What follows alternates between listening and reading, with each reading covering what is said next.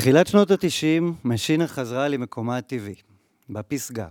אחרי שבאמצע העשור הקודם הוציאה אלבום בכורה פורץ דרך, עוד שני אלבומי אולפן מצוינים שהצליחו פחות במכירות, ואז אלבום אוסף מצליח שכלל גם כמה שלאגרים חדשים כמו רני בפריז, ריקוד המכונה ובדרך אל הים, התחילה הלהקה את ה nineties עם העמותה לחקר התמותה.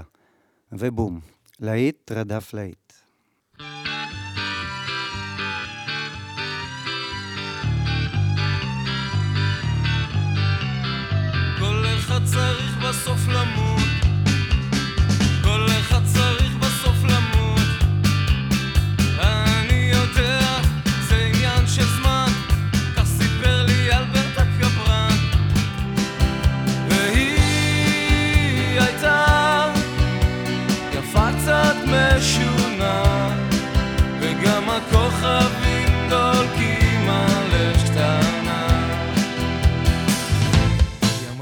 אצלי זה יהיה נחמד. את שטיחובסקי ששעה חמש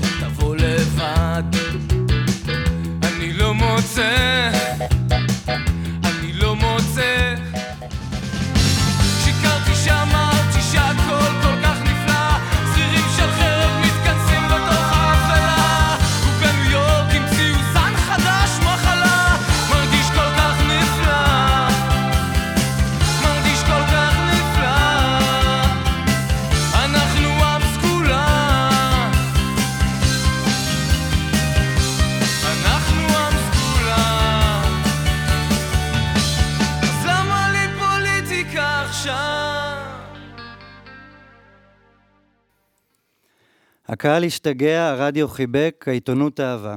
האיכויות וההרמוניות היו ביטלסיות ממש, אפילו העטיפה הזכירה קצת את רברסול. אבל אז, כהרגלם בקודש, חברי הלהקה החליטו לשבור כיוון. הם לקחו פסק זמן אחרי שנים של עבודה משותפת, עסקו בפרויקטים אחרים, ניצלו את סיום חוזה ההקלטות שלהם כדי להקים לייבל עצמאי, ונפתחו לעולם. והעולם, לפחות המוזיקלי, השתנה מאוד בתחילת שנות ה-90. בארץ זה התבטא בשיטפון של להקות צעירות שהרשו לעצמן ללכת רחוק יותר ברוקסן ובמקומות אחרים. אבל המהפכה הגדולה הגיעה מעבר לים, בעיקר בצד האמריקאי שלו. בחוף המזרחי אלו היו להקות קולג'ים ואינדי שחתמו בחברות גדולות והביאו למיינסטרים צליל מכוסח וברוטלי יותר. בחוף המערבי פרצו לקדמת הבמה הגראנג' והמטאל והפאנק רוק. הכל נשמע אחרת, פרוע עד הסוף.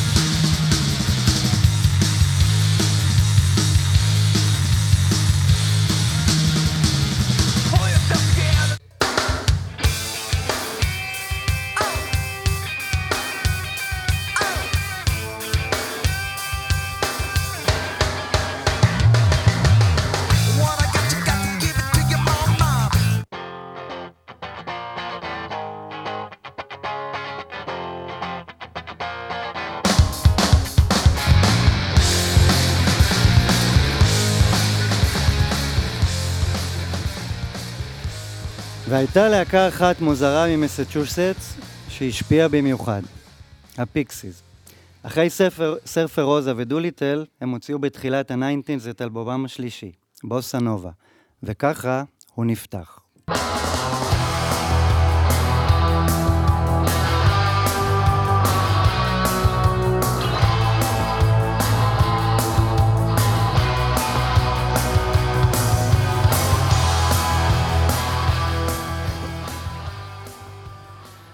הדבר הזה כבר חייב תגובה ציונית הולמת. וכך נפתח האלבום הבא של משינה עם שיר של נעמי שמר, פחות או יותר.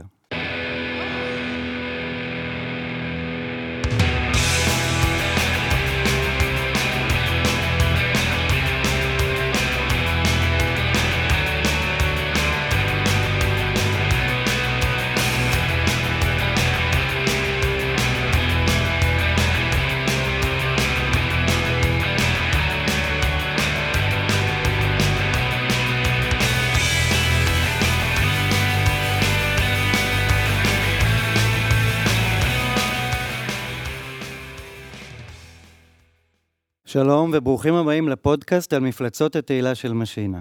אני אורי משגב, ואיתי באולפן נמצאים אבנר חודרוב, איגי דיין, יובל בנאי, מייקל בנסון ושלומי ברכה. פרק ראשון, הכי גבוה שאני יכול. תגידו, מה קרה שם באלבום הזה? מה קרה? מאיזה בחינה? מבחינה שזה לא נשמע כמו שום דבר שעשיתם קודם, או שעשו בארץ קודם.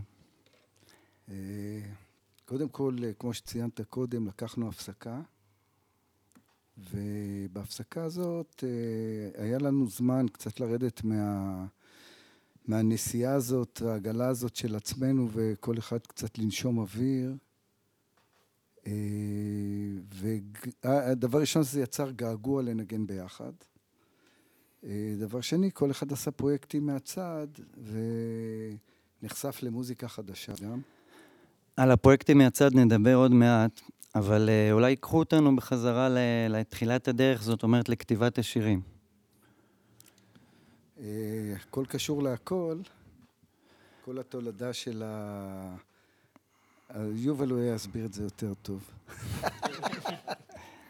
אני חושב שאם אני זוכר נכון, אז אני חושב שהדבר שה... שבעצם התחיל את הדבר הזה שקוראים לו מפלצות התהילה, אה, ברור, אחד שזאת הייתה התקופה שבה מאוד, אה, כמו תמיד, אני חושב, עוד פעם, אתה יודע, צריך לשים את הדברים האלה בעיניי תמיד עוד פעם במקום. זאת אומרת, אומן שהוא לא מושפע מאומנים אחרים, לא קיים דבר כזה בעולם, וזה דבר חשוב מאוד להיות מושפע, ומושפע עד כדי כאילו בוב דילן הוא אחד המושפעים ביותר מאנשים אחרים ושומעים את זה בשירים שלו. אם בוב דילן מרשה לעצמו אז גם שלומי ברכה יכול להרשות לעצמו לפי דעתי.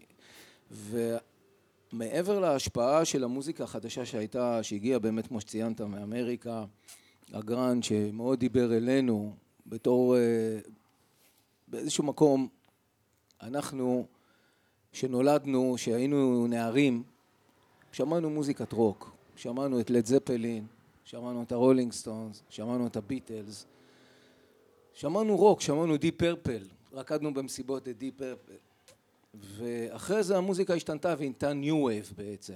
אבל בשנות התשעים הרוק הזה שהכרנו אותו מהנערות שלנו הוא חזר בגדול, כאילו עם הגיטרות האלה, ה distortion והעוצמה הזאת היא חזרה.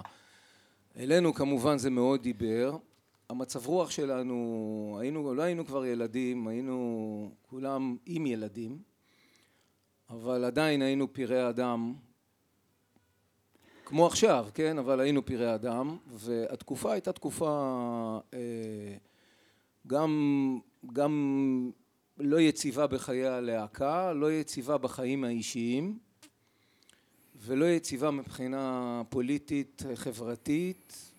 אם אני אזכיר את התקופה, סדאם חוסיין, עיראק, טילים על תל אביב.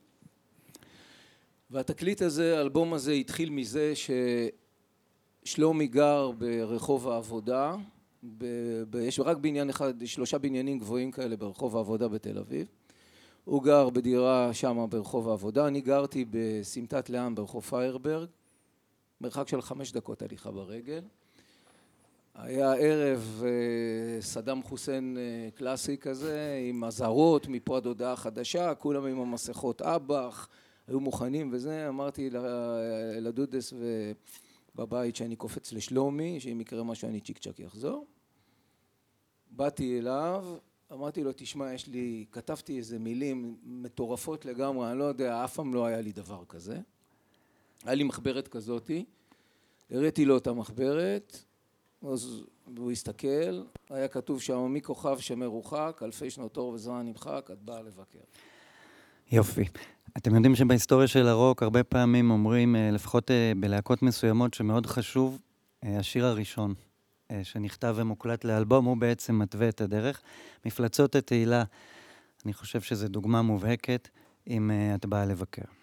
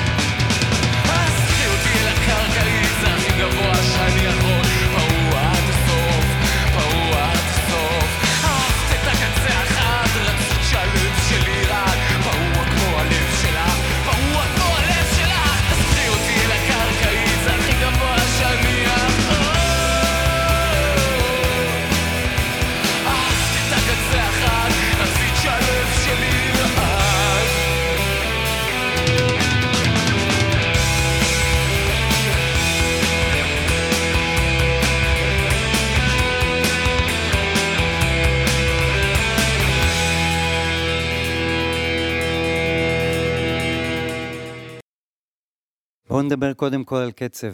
יחידת הקצב של משינה תמיד הייתה ידועה כמהודקת ומיומנת מאוד. אבל כאן, מתחילת האלבום, התחושה היא שהבאס והתופים פשוט מתפרעים ומובילים את הדרך. מייקל, מה אתה זוכר מהנגינה באלבום הזה? עשית שם משהו אחר?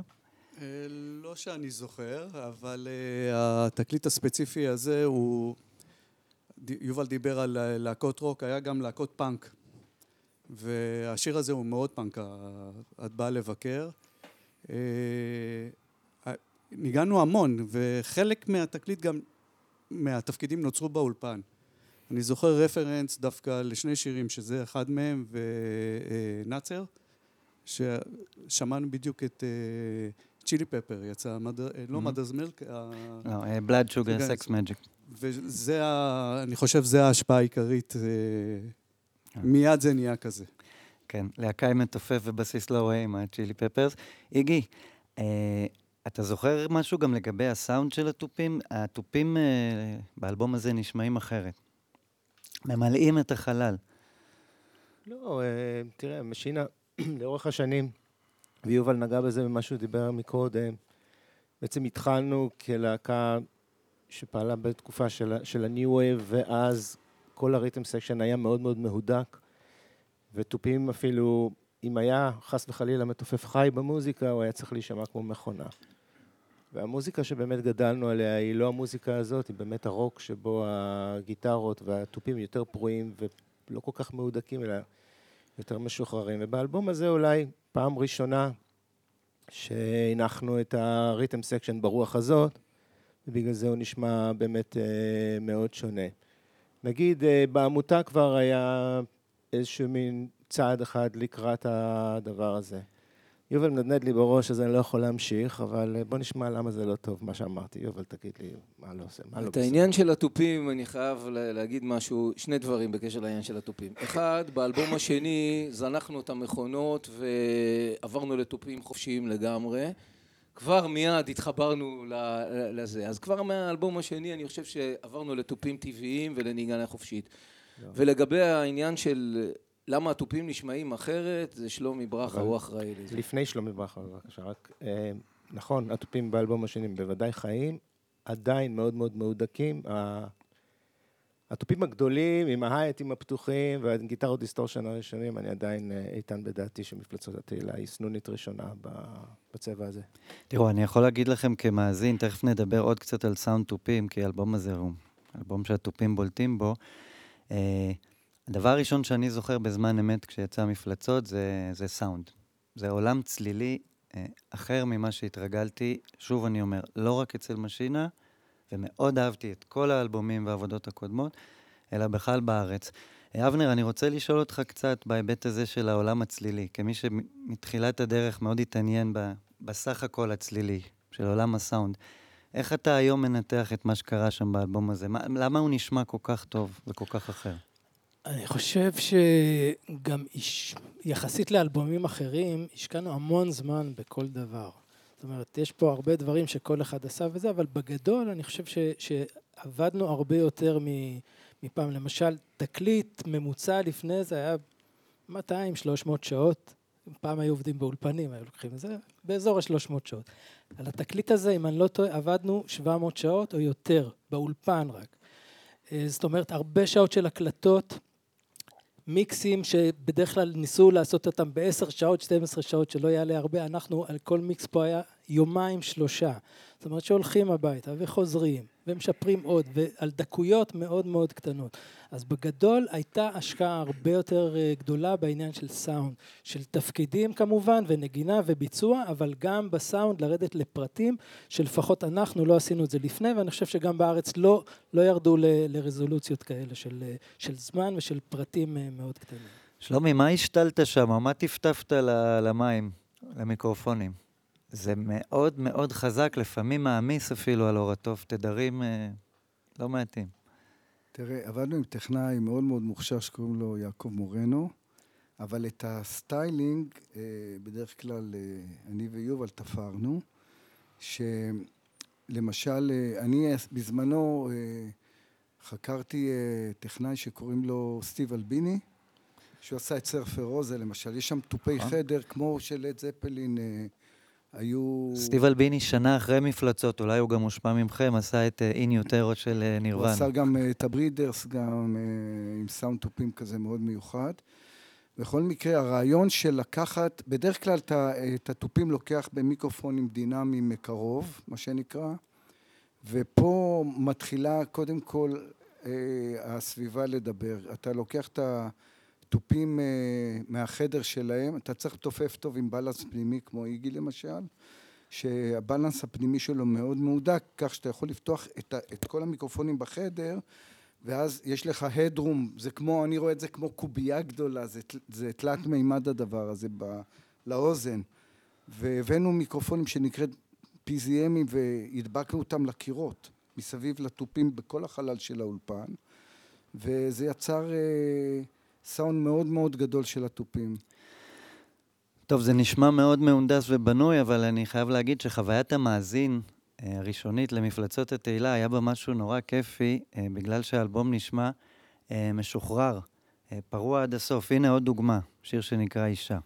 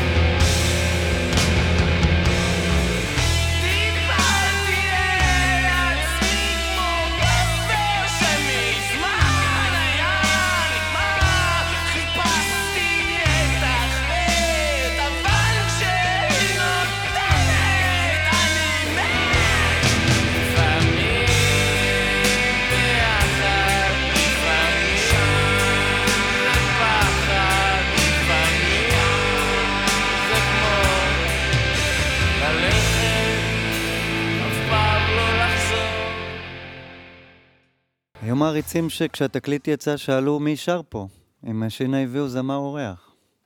השיר הזה, אימא שלי, נסעתי עם אימא שלי ב- ב- באוטו, והיא אמרה, לי- אמרה לי, נו, תתחדש על האלבום, מפלצות הזה. אמרה לי, תשמיע, נשמע איזה שיר וזה. אל תגיד שזה השיר הראשון ששמת טוב, עליו. ואז התה, אז הדיסק היה, וזה, אז היה דיסקים ואוטו ומערכות כאלה וזה, ואני לוחץ פליי ומתחיל להישאר. ואימא שלי, ואימא שלי מבינה במוזיקה ושומעת, וזה, אני זוכר את הזעזוע שתקף אותה בשיר הזה, אמרה לי, אתה בהלם מזה. כאילו. היו לדעתי גם אה, כמה חברי להקה שבשלב הזה הזדעזעו קצת. אני חייב לומר שאתה יודע, הגרסה, הגרסה, יש כמובן של השיר הזה, מכיוון שאני יודע, מכיר את המנגינה ואני יודע איך הוא נכתב, אז המנגינה הרגילה שלו, אני אוהב אותה מאוד, כאילו, בלי המניירה הזאת של החרקוש הזה פה באולפן. יש לשיר הזה גם מנגינה, כאילו, לבית הזה, מהמם. בפזמון תמיד הייתה. אה, אבל אני חושב שאתה יודע, זה הדבר הזה, החופש הזה, ה- הדבר הזה שאתה מרשה לעצמך, שאתה יכול להעיז, שאתה יכול לעשות. השילוב הזה, קודם שדיברנו על הסאונד, השילוב הזה בין זה שהאולפנים, והגיעו, אז היו בשיא שלהם, האולפנים האנלוגיים. הציוד היה הגדול ביותר, הקונסולות היו הטובות ביותר שהיו אנלוגיות, אחרי זה כבר זה השתנה לדיגיטלי, אבל המפלצות היה הסיום המפואר של עידן אנלוגי. הקונסולה הזאת, הניב הזאת, אולפני המון, זה היה דבר אדיר, אתה יודע, ואנחנו באנו, ואז שלמה ארצי נכנס ויצא, אריק איינשטיין בא והלך, גידי גוב ירד במדרגות ועלה במדרגות, וכולם היו כאלה state of the art וזה, ואנחנו חרבנו שם את כל העסק, דפקנו שם ווליום אימתני, התפרענו, וזה היה כיף לא נורמלי, וכל זה באולפן super duper מתוקתק. זה נכון, אני רוצה רק להוסיף שבעניין האנלוגי באולפן, גם התהליך של המיקס וההקלטה, הכל היה חי ונושם, לא הכל אוטומטי ו- ומדויק ו- ו- ודיגיטלי והכל עם המחשב, אלא כל התנועות היו live, המיקס זז כל הזמן, ונשם כל ההורדה של מיקס הייתה אחרת. זה לא היה גם אה, החדר החדש שמורנו עשה של המיקסים? מה לא? לא. עשינו את זה ב-A, ב- לא, לא. בישן, ב-B. איך קוראים לזה? בישן, בישן. בישן. ב-A, ב-A. זה מזכיר לי את הדיבורים על אם זה היה ב Abbey Road 2, 3 או 1. תראו, אנחנו עוד נחזור לטירוף, לקצב ול distortion. אבל במפלצות התהילה היו גם כמה שירים איטיים יותר. חשוב להזכיר שמתחילת הדרך, משינה ידעה ליצור ולבצע גם בלדות נהדרות. למשל, אנחנו שניים או שלמון זה. בעמותה לחקר התמותה נרשם בתחום הזה עוד הישג בולט.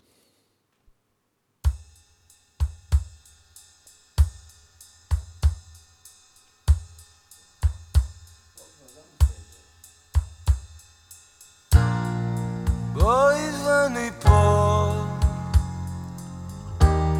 אל תוך עולם סגור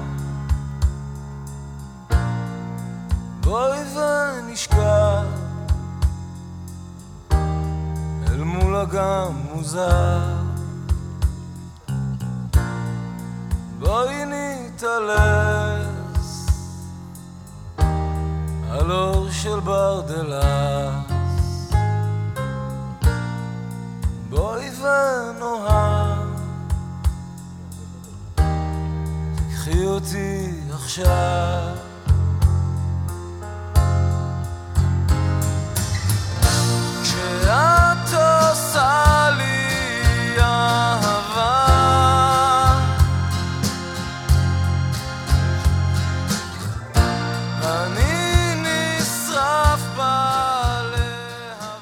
היכולת והרצון של חברי הלהקה להעמיק גם במוזיקה איטית ומאוהרת יותר, קיבלו ביטוי בפסק הזמן שבא אחרי העמותה. יובל בנה היה שותף מרכזי ביצירת הקברט של מירנדה, אלבום הסולו של אורלי זילברשץ בנאי, מי שהייתה אשתו אז. בהקלטות השתתפו גם חברי להקה אחרים.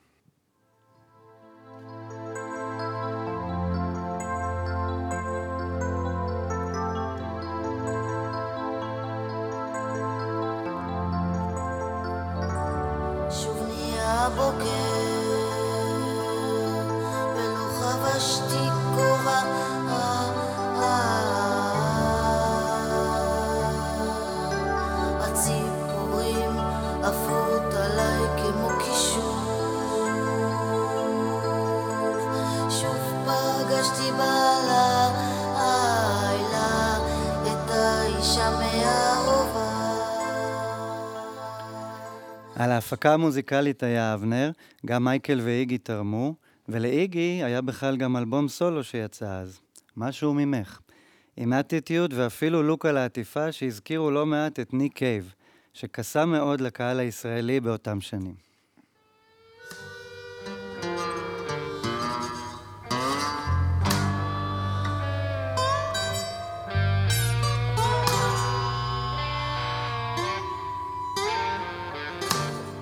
משהו ממך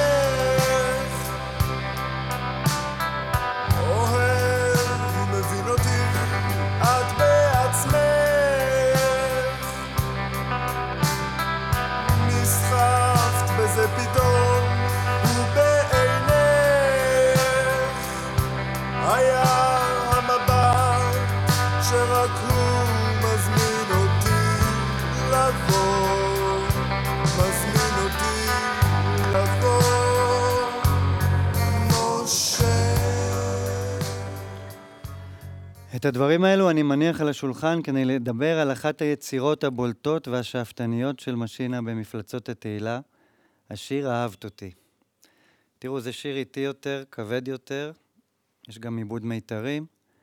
שם הלכתם פתאום לכיוון אחר, אחרי, אחר, אחרי ה distortion והפאנק.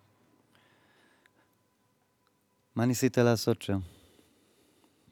אני חושב שבלהקה הזאת, בגלל, אה, בגלל שאנחנו להקה, ואנחנו להקה אמיתית. זה מסתבר ונהיה ברור יותר ככל שאנחנו, השנים ממשיכות ונוקפות, והיום אני יודע ש...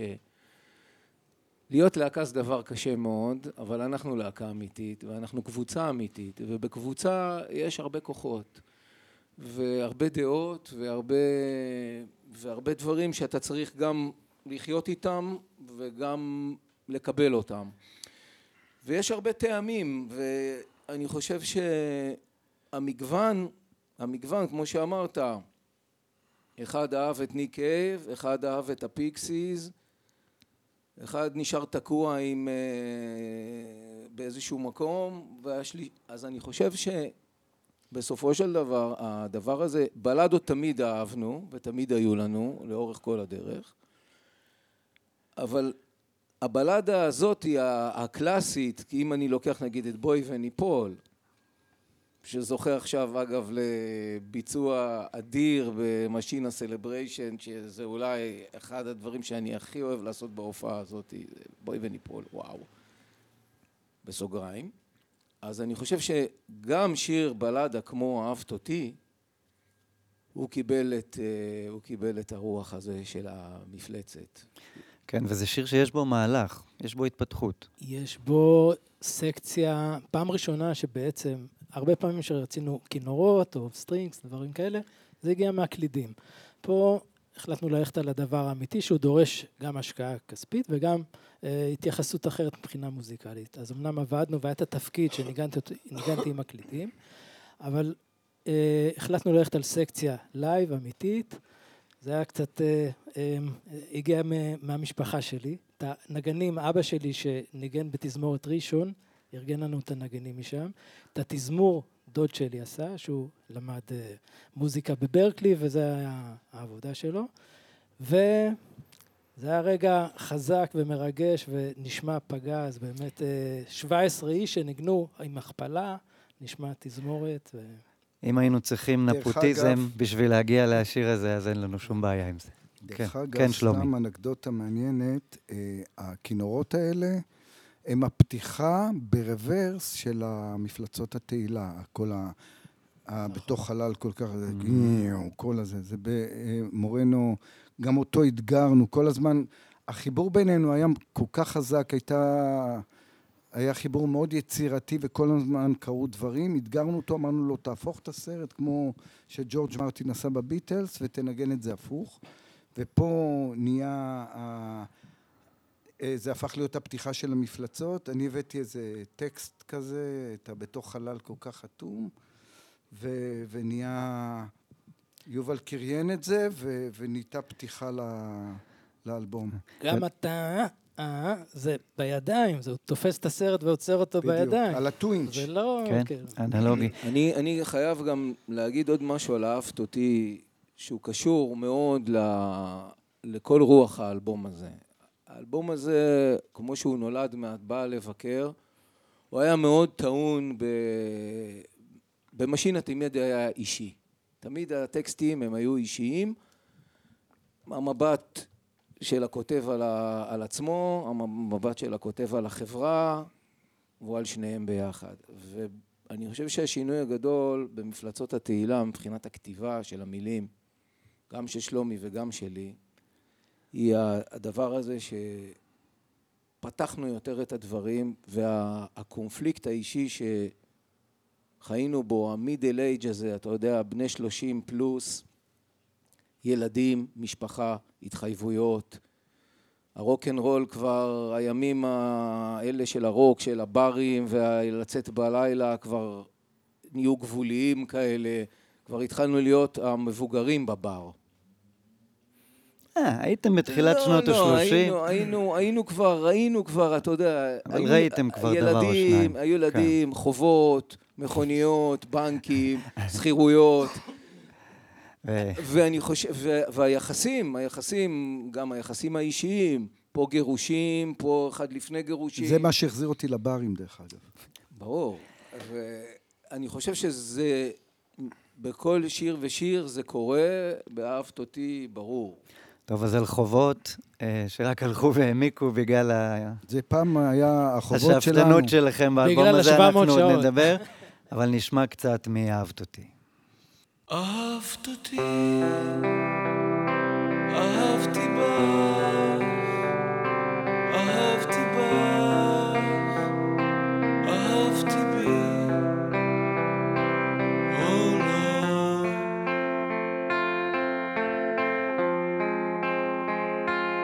או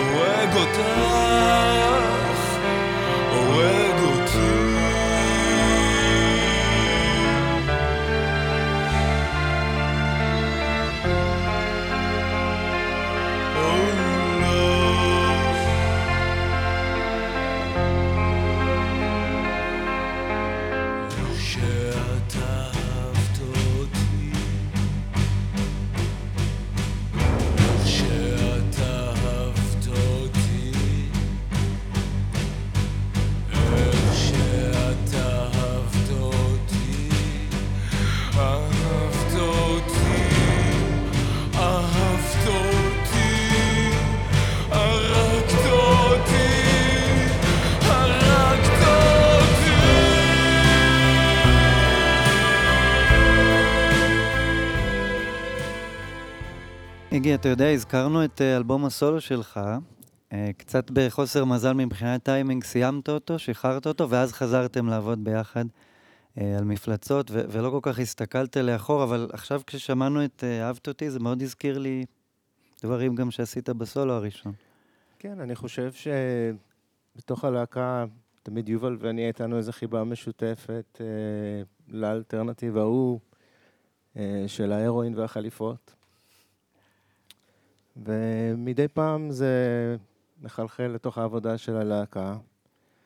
יובל הוא צינור יותר טוב אה, שדרכו החומרים האלה יכולים להגיע, מפני שהוא מחזיק בעת להקתית. ואם הוא כותב משהו ברוח הזאת, אה, והלהקה... זה אני אה, כתבתי את השיר הזה, דרך אגב. לא, אני מדבר לא. באופן כללי. אה, חשבתי אתה ספציפי. לא, לא, אני אוהב אותך. אבל אני מדבר באופן כללי. הכל בסדר, לא? מייקל למשל, מאוד לא מחבב את הז'אנר הזה, זאת אומרת, עליו זה בכלל לא מדבר, וכל פעם אה, שאני מנגן תופים ברוח הזאת, הוא מעקם את המיתר של הבאס ומנסה לדחוף לאיזשהו מין כיוון אחר. אבל אני חושב שהחשמל הזה שזז בין הכתבים הוא דבר שמניע את הלהקה וטוען אותה בהרבה יצירתיות, ואנחנו מדי פעם משלבים בין הדברים, לפעמים נוטים בצורה יותר חריפה לצד זה או אחר, אבל אה, כן. מייקל, אתה מודה באשמה? מסכים חלקית. נשמע מדהים השיר הזה עכשיו. השיר. הזה זה לא דוגמה למה שאיגי מתכוון. מייקל מת על השיר אני הזה. מת על השיר הזה. כן, אני חייב להגיד. שהיה נראה ש... אני שכחתי די שכחתי את הטימפני. הזה. בוא. נגיד שהשיר הזה, השיר הזה זה כישלון מפואר, זה המילה הכי טובה בשביל.